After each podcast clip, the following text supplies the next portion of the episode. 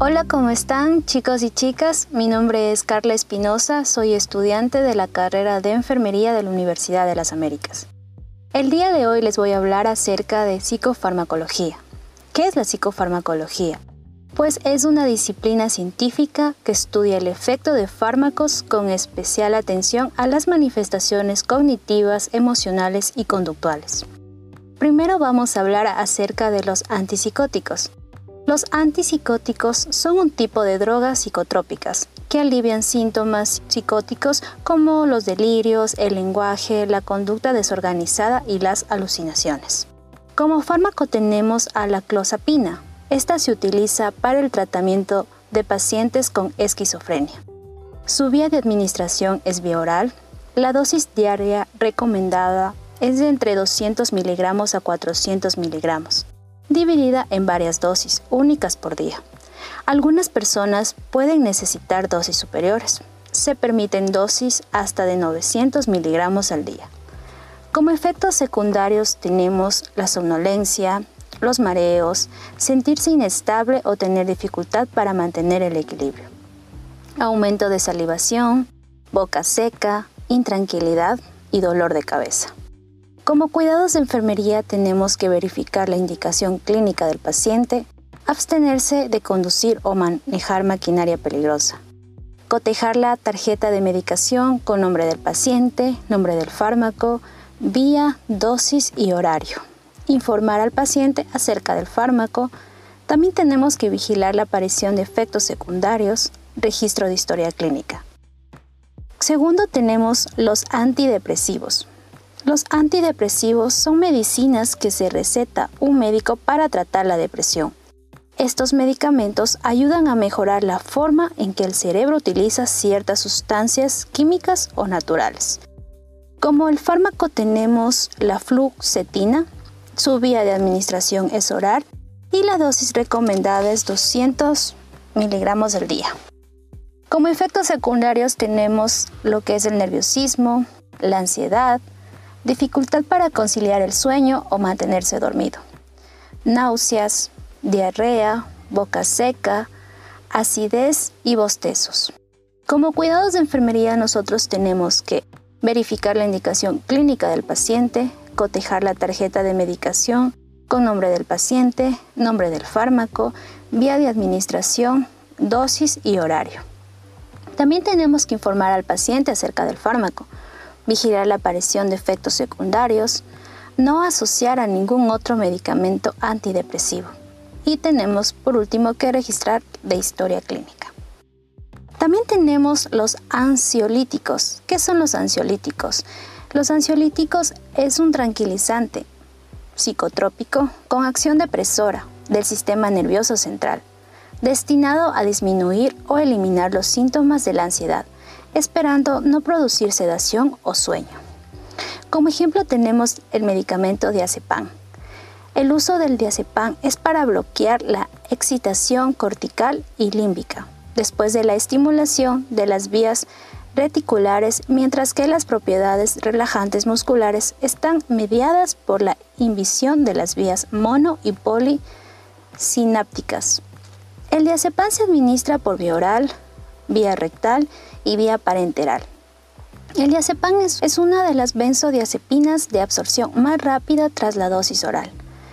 Eh, mediante la vía de administración oral, que son por cápsulas de liberación prolongada, en los adultos y adolescentes es de 15 o 30 miligramos un día a la vez.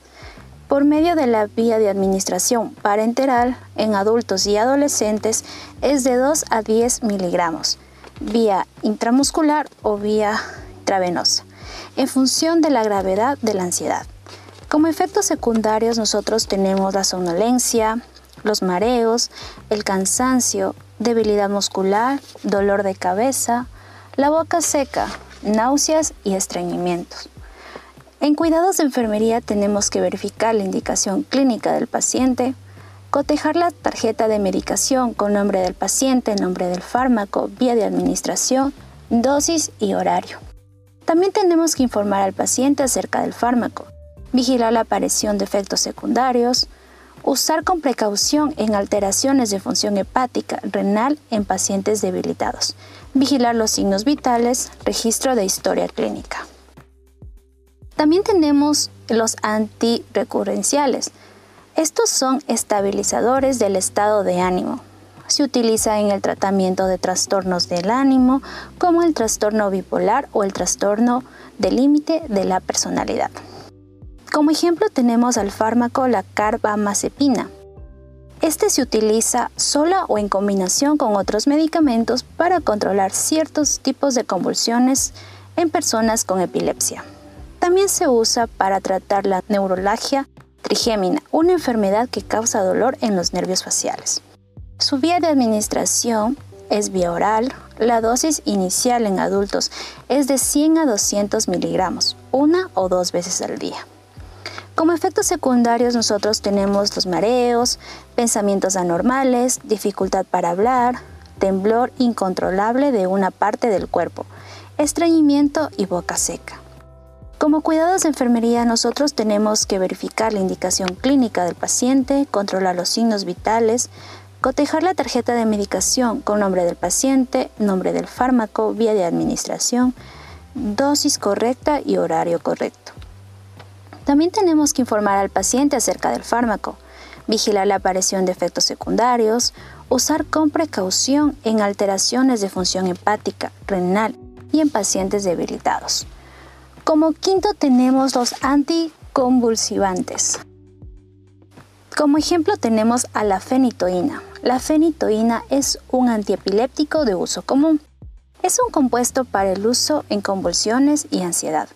La dosis y la vía de administración son vía de administración intravenosa de 100 a 200 miligramos.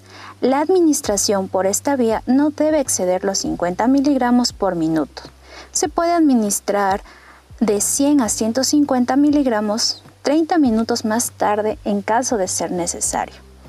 Como efectos secundarios tenemos dificultad para conciliar el sueño o permanecer dormido, movimientos oculares incontrolables, movimientos corporales anormales, pérdida de coordinación, confusión, dificultad para hablar y dolor de cabeza.